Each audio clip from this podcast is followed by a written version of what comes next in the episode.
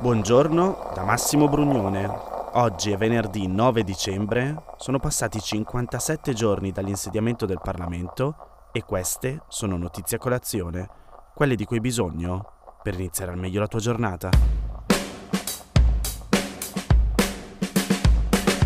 Ieri il commissario europeo all'economia Paolo Gentiloni ha presentato la nuova strategia europea per aumentare gli incassi dell'IVA.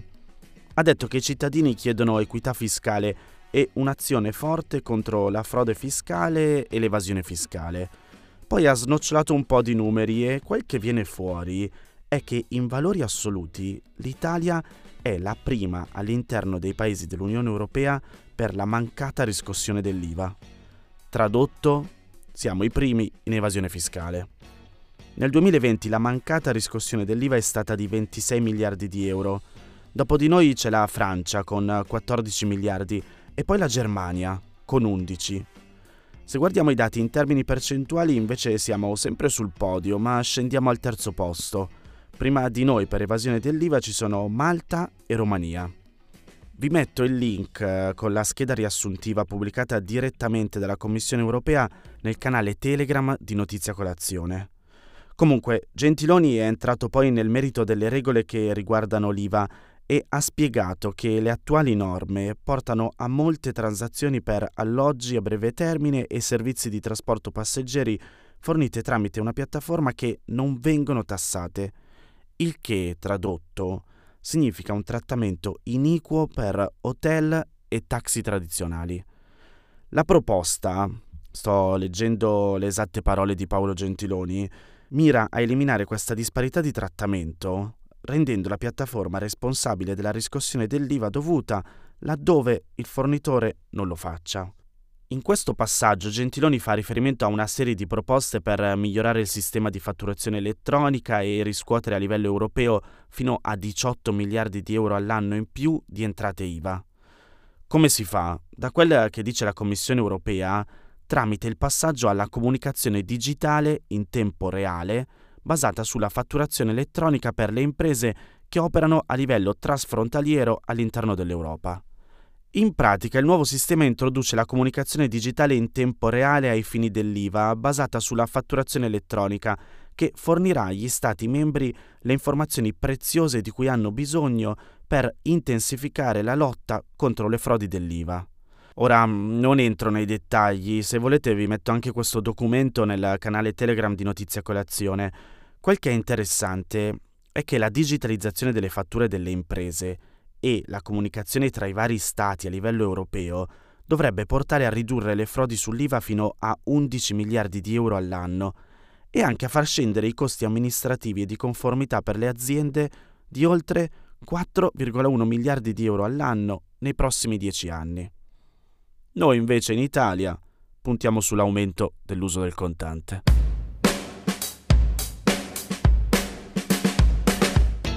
Ieri non ve ne ho parlato, ma la Commissione europea ha presentato un progetto di regolamento che ha come obiettivo quello di assicurare in tutta l'Unione europea i diritti riconosciuti da uno Stato membro ai figli di una coppia omosessuale.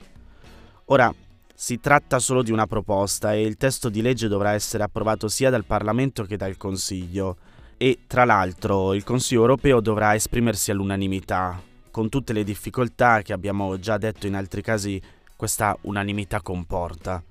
Comunque, nei fatti, la proposta prevede che una coppia omosessuale potrà chiedere al paese che ha stabilito il rapporto di filiazione un certificato europeo il quale dovrà essere riconosciuto e applicato in tutti gli Stati membri dell'Unione Europea. L'idea è quella di proteggere i diritti fondamentali dei bambini e di fornire certezza giuridica a tutti i tipi di famiglie quando si spostano da uno Stato all'altro per motivi di viaggio o di residenza. Il commissario alla giustizia europea, nell'esporre il regolamento, ha sottolineato che non si tratta di imporre cambiamenti alla legislazione nazionale e al modo in cui i singoli paesi intendono il concetto di famiglia, ma che l'obiettivo è semplicemente di garantire pieni diritti ai figli, a cominciare da quello della libera circolazione ma anche in campi quali la successione, gli obblighi alimentari, questioni scolastiche o sanitarie, o il diritto di custodia, insomma una serie di regole che implicano appunto il rapporto tra genitori e figli. Anche perché sono circa 2 milioni i bambini che si vedono negare il rapporto giuridico con i genitori quando la famiglia si trasferisce in un altro Stato membro che non riconosce la genitorialità precedente stabilita nel paese di origine. Se dovesse passare questa proposta, invece, i genitori dello stesso sesso avranno gli stessi diritti in tutta l'Unione Europea. Nello specifico, il testo prevede il riconoscimento della genitorialità di un minore indipendentemente dal modo in cui il minore è stato concepito o nato e indipendentemente dal tipo di famiglia del bambino. La proposta include quindi il riconoscimento della genitorialità di un bambino con genitori dello stesso sesso e anche il riconoscimento della genitorialità di un bambino adottato. Un'altra novità potrebbe poi arrivare per tutti i genitori indipendentemente dal sesso. La Commissione propone infatti anche la creazione di un certificato europeo di genitorialità che può essere richiesto per accertare la genitorialità in tutti gli Stati membri. Ho detto mille volte genitorialità e voi non lo sapete perché le ho tagliate tutte le volte che mi sono incespicato. Comunque, il modello unico dovrebbe essere disponibile in tutte le lingue ufficiali dell'Unione Europea e sarebbe facoltativo per le famiglie mentre le autorità pubbliche in tutta l'Unione sarebbero tenute a rilasciarlo e ad accettarlo.